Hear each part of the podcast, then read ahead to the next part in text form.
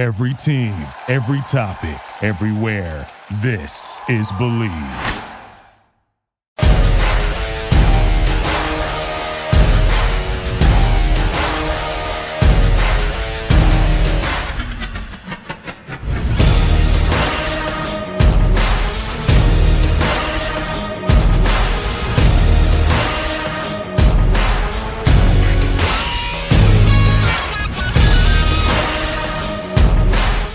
The divisional round preview show on the Pump Fake. Jarrett Bailey, joined by my head honcho over at Touchdown Wire, Doug Farrar. It's good to see you. God help you.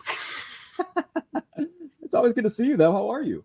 What's up? Yeah, I'm. uh I don't know what kind of boss I am, but you're you're killing it, man. You're killing it all over the place. You you're like me in 2009, where I wound up with uh I think five different 1099s. Yeah, tax time is going to be a bitch and a half, but Yes, you know it it's uh it's worth it in the end. But I appreciate the uh, the kind words. I've got a few more helmets since the last time you were on. I Trying to- see. I love the, the you know the vintage Broncos. That's where I grew up, so I'm all into that. Is it? I did not know Is that. that a, like AFL Oh, over there? Yeah, yeah. Sweet. So that's what from the what '60s Oilers, I think. Yeah, I have uh, to dock you a few points for the Tiger Stripe Bengals instead of just the, the helmet. That was my favorite. And it Bengals I was like so you, close. the Bengals. Shut up. so close to doing that. Um, but that was actually a gift from one of my sisters because uh, she said, Hey, I need Christmas ideas. I was like, I want mini helmets. She's like, Okay, well, give me a list of which ones you want. And that was one of them. So the goal is to have like all 32 of some sort of vintage helmet. The closest thing to the Jaguars vintage or like throwback is that awful dual colored one with oh, like Oh, the yeah. mustard on the back. That's that's the one that's sitting right there, unfortunately. I love those Ohio helmets. And Paul Brown came up with both of them and came up with the Browns because they were hilarious. And then he he gets fired by Art Modell. Way to go, Art. He gets the Bengals in, in 68 and says, Well, I can't have the least imaginative helmet of all time because I already did that. What's the Right. second least, like second most boring? I'll just put freaking Bengals on it and you know piss off. And then um, I remember watching Mike Brown talk about that, like how I think it was Art Modell accused him of like stealing the design. He's like, well, who stole whose design now? So it's You painted a thing orange. I don't think that's a copyright issue. there's like that picture too of um of Brown with like a bunch of different helmet concepts that look so much better, and he's just holding the Bengals one that just says Bengals. is like a giant, like, yeah, I'm using this. Get Well, over it. Given, given Mike Brown, he was probably confused by the number of helmets he was looking at. Maybe, maybe. Maybe. But uh we've got so we much got play- Bengals access for the rest of my life. Anyway. Yeah. Anyway, I, I think I've still got an in. I'll, I'll shoot Ken Anderson a text and make sure that that, that everything's good. Hall of Fame snub Ken Anderson, as far as I'm Absolutely, That's right. absolutely. Midwest offense, Uh, we got play of football to talk about. We do. Um, a lot of it. a lot of it. The uh, the greatest weekend in football, the divisional round. Um, Age eight, baby. first, first, um, what's the game? First game of the weekend: Houston Texans at Baltimore Ravens. These two played each other week one. Yeah. The Texans open as nine and a half point dogs. That seems a little bit hefty, but the Ravens are playing on what basically three weeks of rest because you know they didn't Mhm.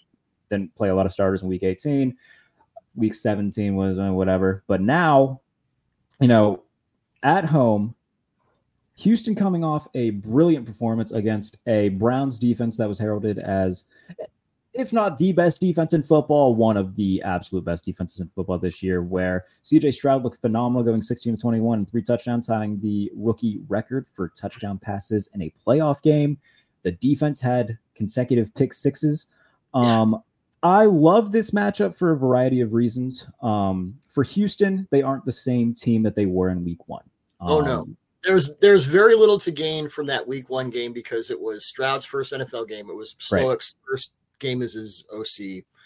Um, and there was preseason, but that doesn't really matter. Sure. And uh, you remember, you remember against the Patriots in the preseason, C- CJ Stroud threw a pick on his first drive, and everybody's like, "Oh no, they got the wrong guy." Right. They look, yeah. Um, but he threw in that game, he threw two passes over 20 air yards, didn't complete either one of them. Since week two, he is the most uh, prolific and most efficient deep passer in the NFL. And the Ravens, you know, I wrote about this uh, this morning uh, in conjunction with the Cosell pod that, you know, all the Ravens defenders are like, yeah, he's not that guy anymore. We're, we're well aware. Um, so they're on point with that. Two interesting, well, a number of interesting things.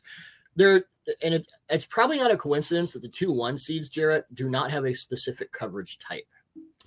And when Mike Macdonald has been a king of just yes. disguises and moving guys around, and he's made like he's turned Kyle Van Noy like a bunch of like different. I don't want to say bad players because they're not bad players, but it's not as if they're household names. He made Geno Stone uh, have a really good year. Like he's his best season by far. And where yes. the hell was Justin Madubuike before this year? Right. I'm like head of his fan, fan club. His tape is preposterous.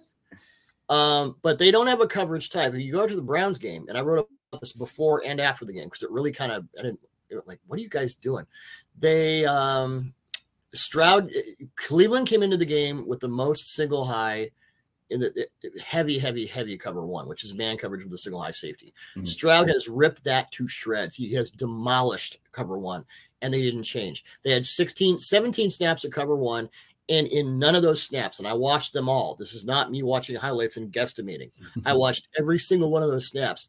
On none of those, it was a single high, no disguise, no late movement. No, we're switching from two to one, or we're going to cloud the picture. I found that astonishing. This will not happen in this game. Right. Um, they the Ravens will run single high coverage on 46.4% of their snaps this year, two high on 53.3. Cover three, cover four, cover one, and cover six in that order. You don't know what you're going to get from snap to snap. They do it all well, and they're very adept with coverage switches. Well, now the Niners, to spin it forward a little bit, they have run 50% single high, 50% too high. I don't think it's a coincidence, Jarrett, that the two one seeds are very uh, amorphous in their coverages. They don't they don't give you one thing. And I think in today's NFL, as Jim Schwartz will spend the offseason kind of thinking about, you can't just say, you know, we, we can't go Legion of Boom and say, F you, we're just going to run cover three all day. um, even if you have, I mean, honestly, even if the Seahawks did that now, they couldn't. Even if you have, you know, four or five future Hall of Famers, one of the best defenses of all time, Right. Even in even 2014, even nine or 10 years ago, it was so different as far as what you present to the quarterback. Now, so the Ravens will present Stroud with all kinds of obstacles he has not seen before. That that's that's one big thing. The other big thing, Texan defense better than you think. Derek Stingley yeah. is a legitimate number one matchup corner. He, uh, um, according to next gen stats, Packers are kicking ass. They have a fantastic run defense. Uh, that's a fascinating matchup. The Texans run defense against the Baltimore Ravens run offense. Um, this is not, yeah, 9.5. I wouldn't know. I, I think it's going to be close. I think it's going to be uh, within a touchdown. Yeah, according to next gen stats, Stingley, uh, I think he had 35 snaps against Amari Cooper and he didn't allow a reception. Right. Um, Jonathan Greenard has flown under the radar all season in terms yeah. of his sack production. He's played really well. Will Anderson played well on that side of the ball. One thing that did stand out to me for the Texans um, on defense, they've given up the most passing yards this season off play action. Guess mm-hmm. who has been really good off play action this year? Lamar Jackson. Mm. Um, so I expect Todd Monken to really lean into that. And if they can establish a run game early, then I'm a little bit worried about Houston.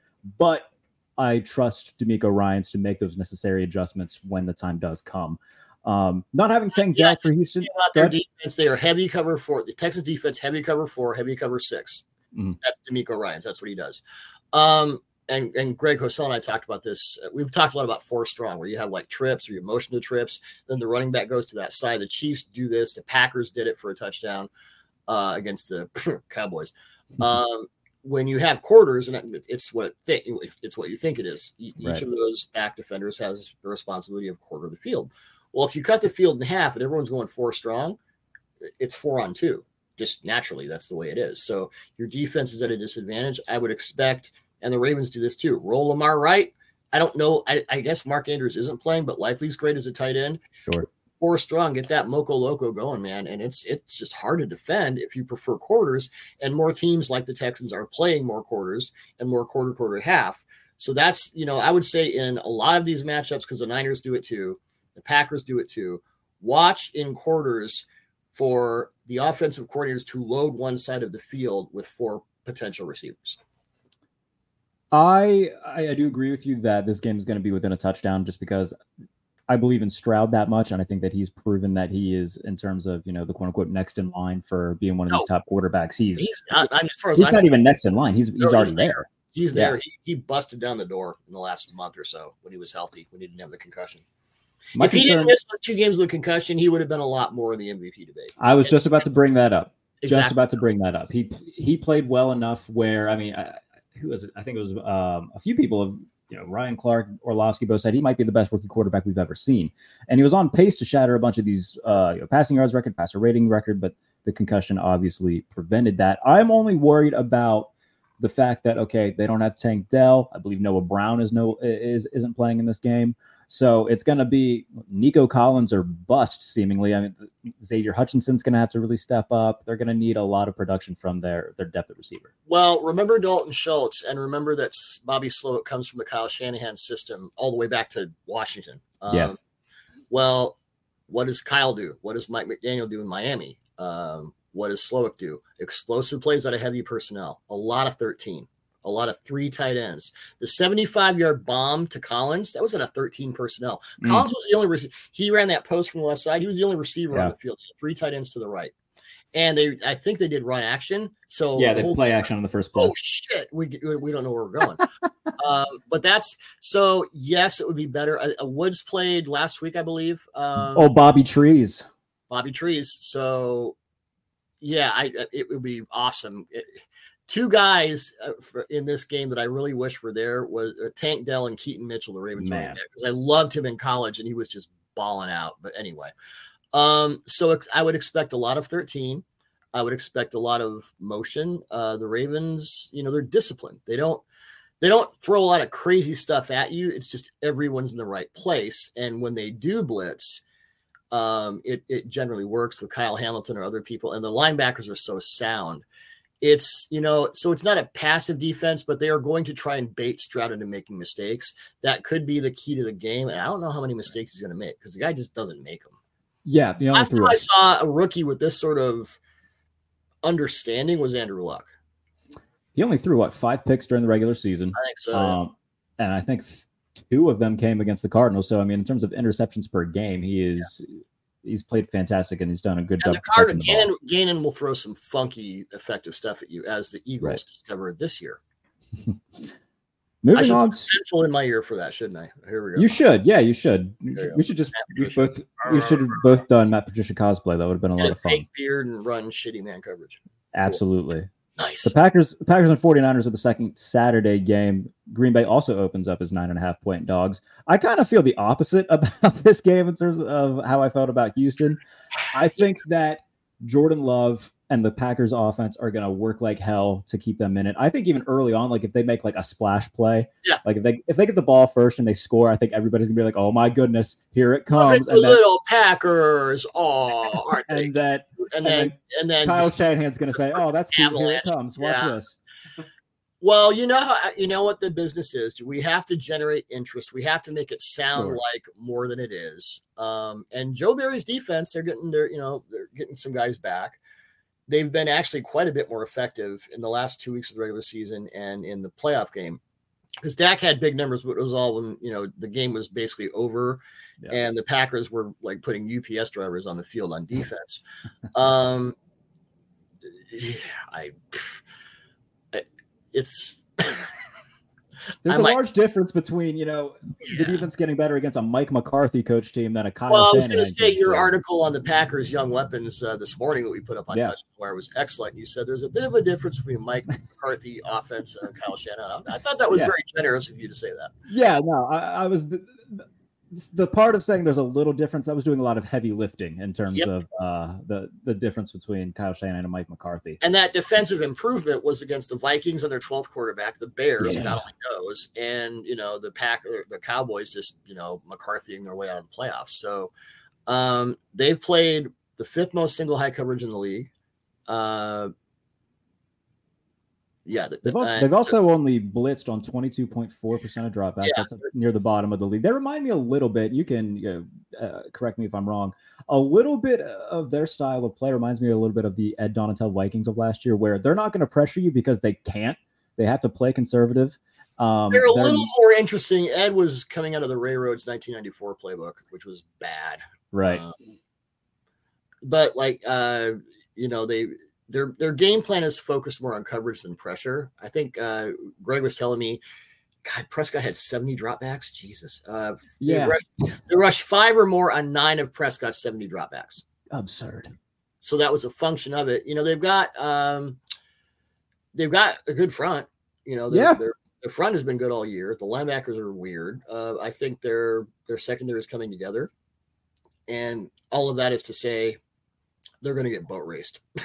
yeah, because if you look at their um how effective they've been in terms of preventing the deep balls, they've been one of the best deep ball preventers in the league this year. But it's the underneath stuff that I worry about with all these shallow windbreakers. And you know, if Deebo yeah. gets it, can turn eight into twenty. If Brandon Aiyuk gets it, he can turn eleven into thirty. Like that's the biggest worry for me about the Packers going up against the number one offense in the league in, in San Francisco. And it's a really specific problem against Brock Purdy because yes. Two things Brock Purdy does exceptionally well for such a young quarterback is if you try and do all that disguise and late movement stuff he, will be like, okay, you got that sonar. I know what you're actually doing, guys. I know it's going to be mm-hmm. cover one, robber, or whatever.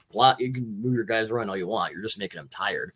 The other thing is, he's such a good short to intermediate to deep anticipation thrower. It's not just like, oh, I got a guy open on a slant and an RPO, so I'm going to throw it here, or Jalen Hurts, I'm going to throw it three steps behind him. Um, I don't know how many times this year I would be looking at Niners tape and watching Deebo or Aiyuk or even Kittle running like a an in cut or you know some kind of dagger thing where he had a guy coming over the middle and he would throw it into tight coverage before the receiver even made his cut and it would be like right in there and not just right in there wide ass open right in there right. like the cornerback's hand is right here. I'm trying to catch the ball. And when i was 10 yards away Purdy started his throw and it was perfect. So he's a very we can talk about the machinations of that offense and all the receivers and that you know five guys that can line up anywhere and kick your ass and that's all great. But none of that works without Purdy. And I would say that of all the quarterbacks Kyle Shanahan has ever had he is the most perfect distiller of what Kyle wants to do on offense that Kyle's ever had and I think you know I when he came in last year one of the first things Kyle said about what's different with Purdy over Garoppolo and uh, Kyle wasn't shy about it. He said, "Well, now we have a deep passing game, and they're yeah. they're a vertical passing game. They, they they like to run outside. They like to hit you between the numbers, between the seams, even. And a lot of that is that it, it you know when we get to Jared Goff, we'll talk about those in breakers. But Goff is awesome at, but right. uh, you know you need those anticipation throws to have an, a successful vertical intermediate offense and passing game, and they've got that.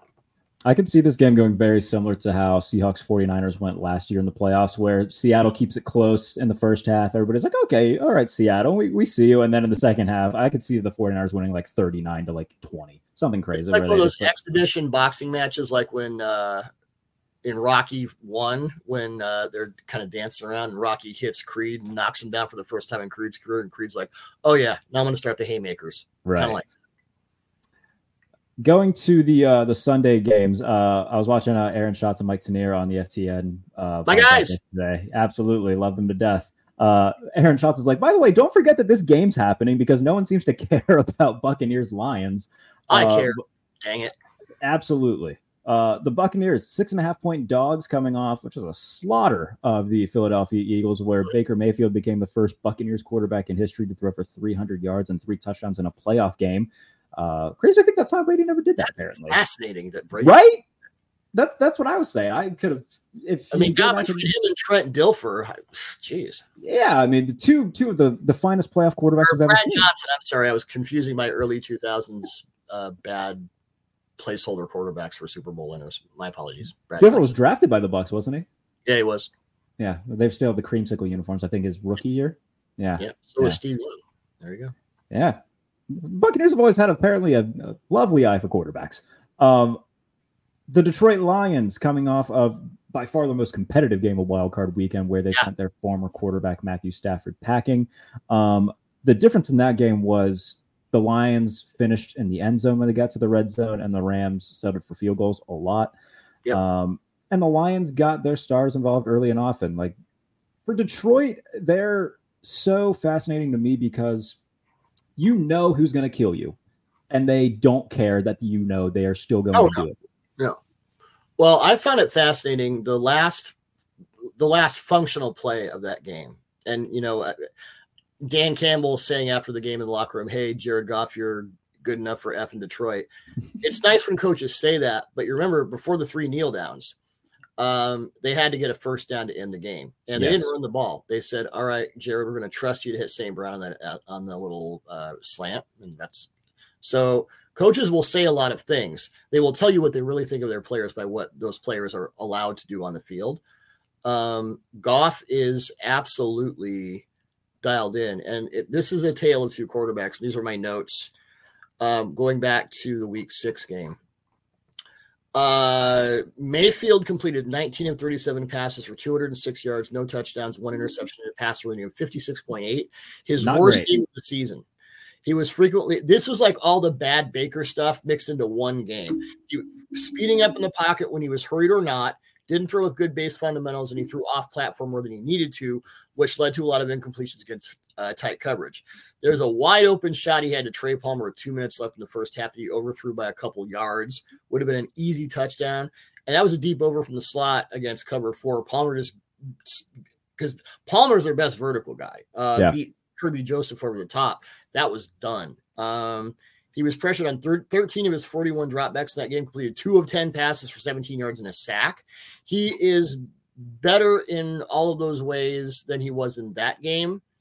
And he's really come on lately. But that's something to watch. And that's that's one side of the ball. The other side of the ball is Todd Bowles threw everything he possibly could at Goff, and Goff just went, Yep, okay. Let's five or more rushers. Uh, you know how many times against five or more rushers Goff threw the ball? 16. You know how many he completed? If you say 16, I'm going to be a little bit surprised. That's 16 absurd. 16 against five or more edge rushers. Goodness Uh, gracious. six or more, six or more, three of three. So, and when we say blitz, you know, I want to differentiate between like five man fronts, like a bear front. That's not a blitz. Right. Like a four man front with a linebacker or a safety. If you're sending five guys and one of those guys is a non lineman, uh, specifically against a quarterback, not a mush or a Right. exchange, but Not anyway. running that, you know, that that old Bears look, basically. Right. So, uh, and you know, and a lot of a lot of single high to two high looks, and they kind of did the same thing over and over. But every time they did that, Goff just went, "Oh, that's cute," bang.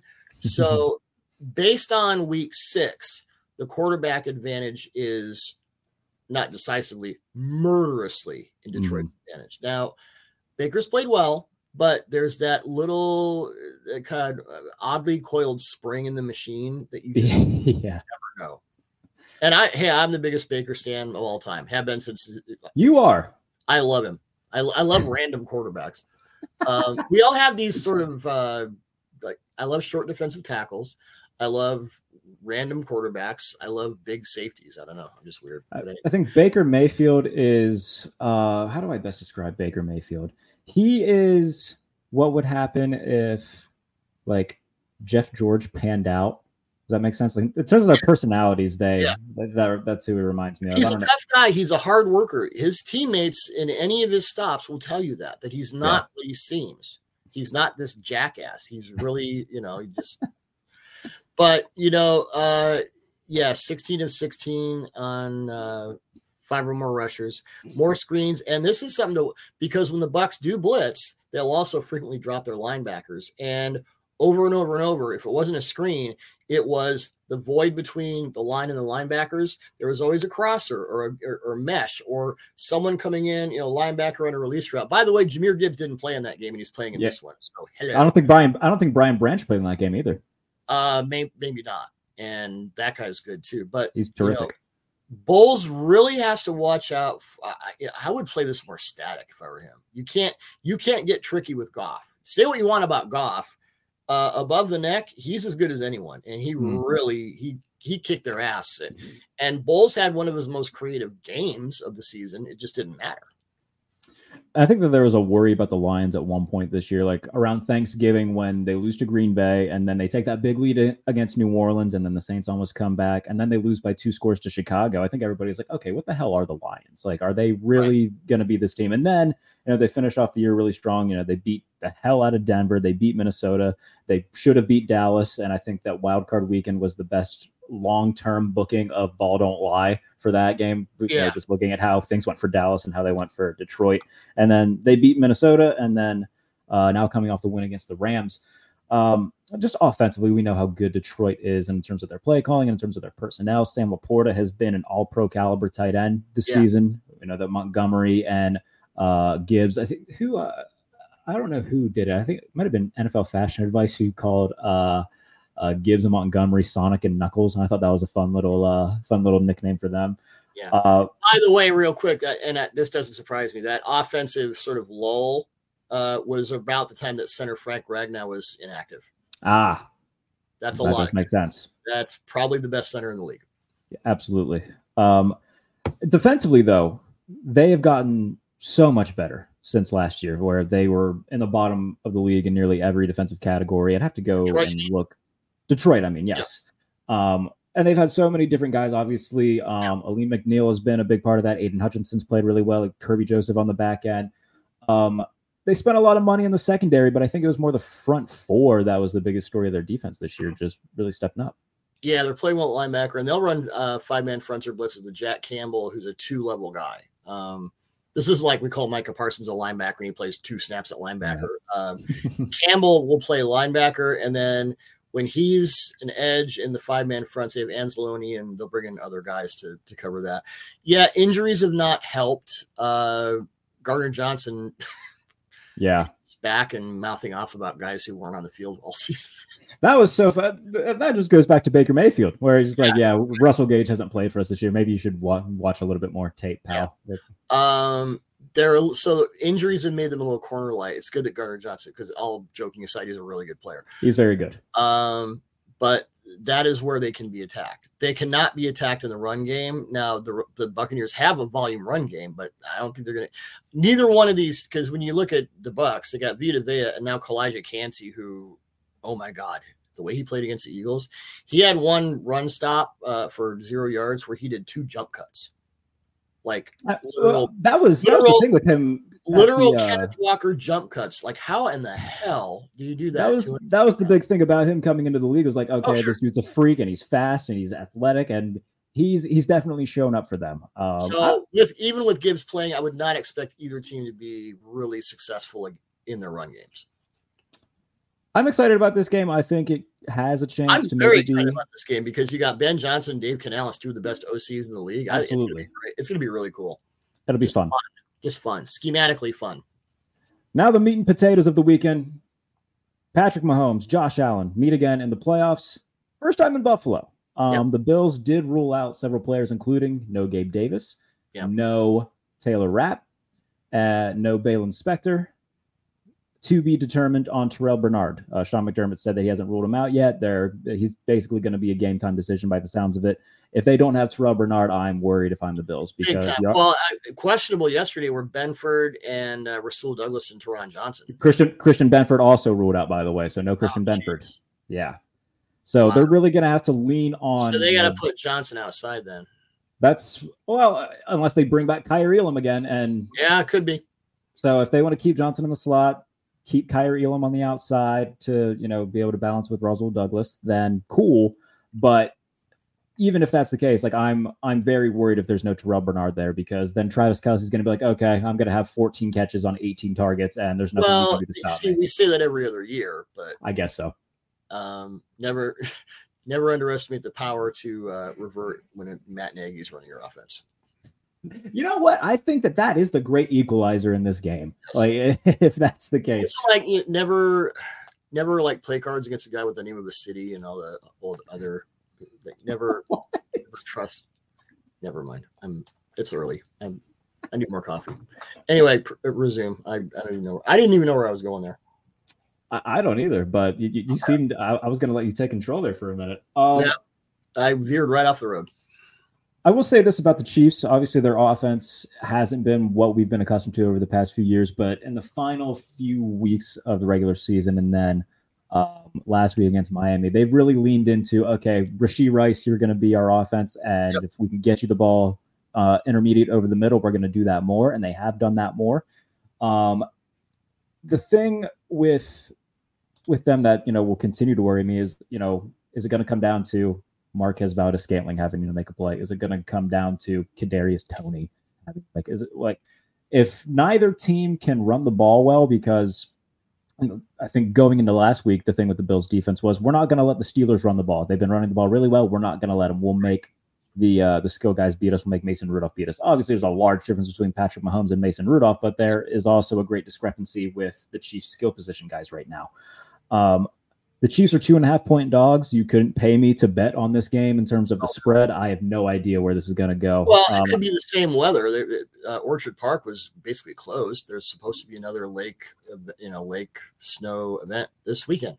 I think they're calling for 17 degrees is the uh, expected game time temperature. I don't know about uh, the snow. 17 with no wind is fine. 17 with wind is like that's gonna suck. Uh, Travis Kelce was on with, uh, of course, Jason Kelce on the New Heights podcast. He was saying mm-hmm. when it's cold like that, it's like you can't even function. You just mm-hmm. you go on autopilot, and it doesn't matter when it's so cold that the wind or no wind doesn't matter. It just it makes everything very different for you. Right. It's kind of a non-functional football game where it's you're just trying to survive it. And going, I mean, for them, I mean, this has got to feel like a summertime change going from what minus 30 to, to 17. Yeah. They're going to be out there, you know, and yeah, it's going to be a beach party in Orchard Park. Um, Someone's going to go out there with like a wife beater on pre pregame, and then why can't I feel my arms? Jeez, yeah. Anyway, I think the thing with the Bills though too is they've leaned more into their run game since Joe Brady took over as offensive coordinator. Uh, James Cook has James Cook quietly one of the uh, I can't remember where I think he finished third in terms of total scrimmage yards behind Christian McCaffrey and Tyreek Hill. At least he was there at one point. He was, he was uh, this is another team since Brady took over. They they run a lot of four strong. That four strong thing I was talking about.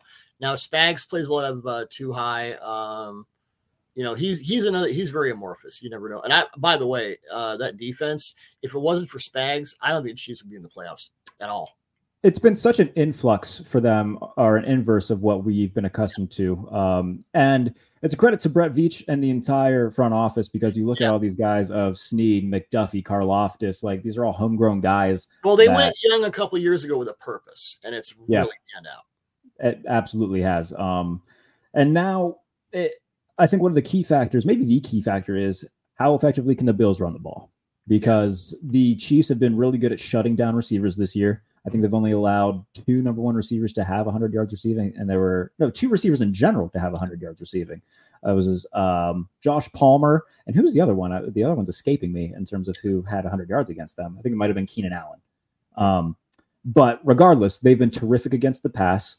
Um, uh, Matt Verderame, uh, who uh, big Chiefs guy over at, uh, at, at SI, he he he was on the show earlier in the week. What was SI?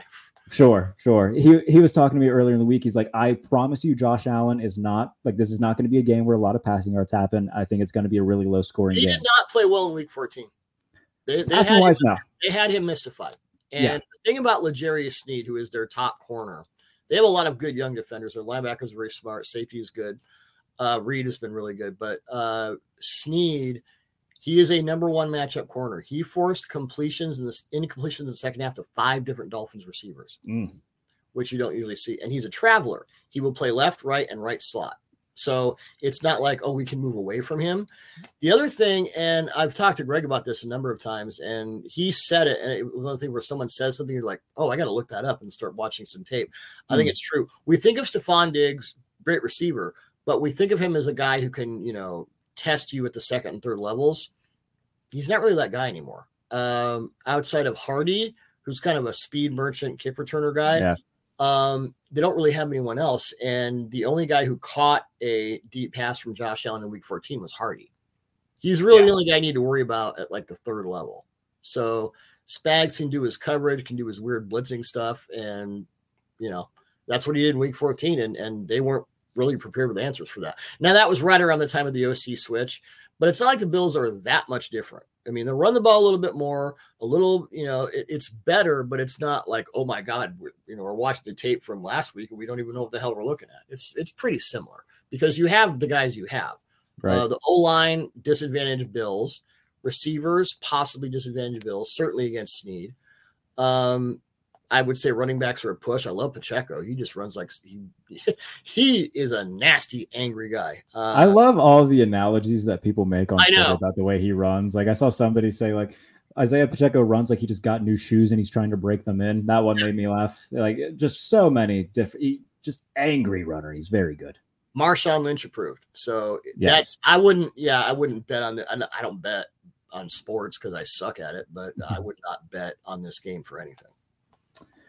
And you brought up Stefon Diggs. Um, he was in a a lull for about a month. Uh, Yeah. starting starting really with that Kansas City game uh, Yeah. in week 14. Four catches, 24 yards. The next week against Dallas, four catches, 48 yards. Granted, they ran for a trillion yards, so they weren't really looking to throw the Right. ball. So that's fine. Uh, against the Chargers, five catches, 29 yards. That was the game that Gabe Davis had like eight catches for like a buck 30 or something crazy like that, where he just went Against off. your real garbage defense, and it's like right. you're throwing to Davis instead of Stroud. That's it. Or uh, Yeah. Davis instead of uh, uh God, Diggs. Diggs. a lot of stuff in my head today. It's okay. And then against New England, he had four catches for 26 yards. So that is four consecutive games of five or fewer catches, four consecutive games of 48 or fewer yards. He broke out against Miami, had seven for 87, and against Pittsburgh had seven for 52. Um, not having Gabe Davis, who I mean, he's been a Chiefs killer in the past, and Yeah. when he's when he's on, he's on. Yeah. Um, he's also a good run blocker. They're gonna have to rely on Trent Sherfield a little bit more for that this week. I I- really don't know where to lean with this. Um, the the I'm leaning Bill- Chiefs. Yeah, I'm leaning Chiefs for two reasons. Uh, the, the touchdown pass to Rashee Rice against the Dolphins, where they ran sort of a mesh and sort of clear out crossers. And it was the first really creative thing I'd seen the Chiefs do in the passing game for like three months. Mhm. And it was set up by, I'll be writing about this this week. Um, the first pass Mahomes threw, which was also an 11 yard uh, throw, this time to Kelce, where they kind of did the same thing and they got the tendencies and they went, oh, we can do this again. So a little Uh, more creativity, pack, pack that with the Bills' injuries. Yeah. You know, it's it's not weather advantage for either team. I think the Chiefs pull it out close. I think the uh the Josh Allen boy like in if me. Matt Milano was there and Tre'Davious Right. and Rasul Douglas came over, and I've always liked Rasul Douglas. He's been so good for them this year. He's if been was- a was like- giant game changer. Everyone healthy, I might say Bills by a touchdown because I have no faith in the Chiefs offense at all. But I think where where things are, uh, yeah, Josh Allen doing Josh Allen things, Mahomes doing doing Mahomes things. I think we know how that's always sort of turned out. I think the uh the inner Josh Allen boy in me just really wants to finally see them get over that hump. Uh, especially like it's in Yeah. Buffalo now. Like you got the the crowd behind you for the first time in the playoffs against these guys. Like if they can't beat this iteration, I understand the injuries and whatnot, but if they can't beat this iteration of the Chiefs, I think that there's going to that's that's a funeral if they lose that game. That is Yeah, that, that might be uh, consequences and ramifications thereof, sort of thing. Yeah, absolutely. Um, I do think as well, whoever wins this game is representing the AFC in the Super Bowl. Could be. Oh, I oh, think- wait, wait, wait. Oh, oh really? Oh, I think so. I th- I th- Away. I think Baltimore's the best team in football. I think that there's something to say for uh, if the Chiefs get there, obviously to the AFC Championship game. I'm not going to be surprised whatsoever, just because they've done it for five straight years now. It won't surprise me. Yeah. And I think there's something to you know, whoever wins this is going to be really feeling themselves, and it's just that you know, unstoppable object meeting you know, an immovable force or whatever the hell the analogy is. But uh, I think yeah, whoever wins this, in my opinion, I think comes out of the AFC. I think the Ravens are going to be waiting for either team that is feeling themselves like Paulie and Goodfellas. Paulie didn't move because Paulie didn't have to. Paulie was already number one. He's just cigar. All right. Hi guys. Let's go. Terrific, terrific analogy. Top five movie for Better than my last one. Jesus. Hey, it's a good rebound. Great It was from the Princess Bride. Never go, you know, when death is on the line, whatever. Just never have Matt Nagy call your offense. I could just simplify it to that. I've never seen. Is, is Andre the Giant and the Princess Bride? Is that the movie? Oh, you've never seen the Princess Bride? I've never seen the Princess Bride. No, Oh, wow. You need to do that. I might. I th- there's. I, I, I, I'm I more know aware of it. says it's great, but it's one of those movies where everyone says it's great and it actually is. I'm only like really cer- like super aware of it because I'm a, I'm a wrestling nerd and there's like so many Andre stories on set Okay. there. Oh yeah, So Yeah. All right. Uh, Is it streaming anywhere? Should I like actively don't seek it out? You should seek I'm- it out. Okay, I might make that. If you're if you're just jittery waiting for the games to start because they're later games, give it a shot. So a Saturday morning Princess Bride watch. I would say, yeah, I Okay. would say. Good stuff. All right, Doug Farrar, what do you got uh, coming on Touchdown Wire? all kinds of tape stuff from the podcast of Greg Cosell, which went up yesterday and is uh, streaming on Spotify and Apple Podcasts and blowing up on YouTube. Thanks, everyone. Uh, engagements are improving, and uh, we like that. From And then obviously, Barry Werner will be doing all sorts of stuff in game. Uh, Jarrett has a piece on the Packers, which is Yes. Um, I don't know. I don't know if we're going to do uh, power rankings because there'd be four teams. yeah, I mean, there's only going to be four teams left. I was going to ask you about that if you Yeah, we'll probably we'll figure out something else. Okay, lovely. But And yeah, Jarrett's working on something else that I will not have time to do, so I panned it off to him like any you know shitty editor would, and uh, that's going to be fun. Yeah, so go check out my uh, my Packers piece. Um, if you like the movie Young Guns, you'll like the the piece a lot. Um, and then uh, I had "Blaze of Glory" by Bon Jovi in my head for two hours. I yeah, that yeah, I know. that at That- all. That's the movie that plays at the end of Young Guns 2. That's why I used it. Yeah. See, it's- You have to understand. I have had. I, I have been a musician most of my life. I have music in my head all the time. There's a. It, it seriously. There's a. There's a name for it, and that was two hours of that. I had to Metallica my way out of that one, my friend. You're welcome. Yeah, I'm not like the biggest Bon Jovi guy, but I loved that song just because uh, my dad and I used to watch Young Guns 2 a lot when I was a kid, and I would There always play at the end. So Nice. big fan of that, and a big fan of you, my friend. I always appreciate you giving me some time. Uh, appreciate everybody for listening. We'll be back after the divisional round of preview conference championship weekend. Doug Farrar, I appreciate you, my friend. Thank you to Right. everybody for listening, and uh, we'll see you next week. Thank you for listening to Bleav. You can show support to your host by subscribing to the show and giving us a five star rating on your preferred platform. Check us out at Bleav.com and search for B L E A V on YouTube.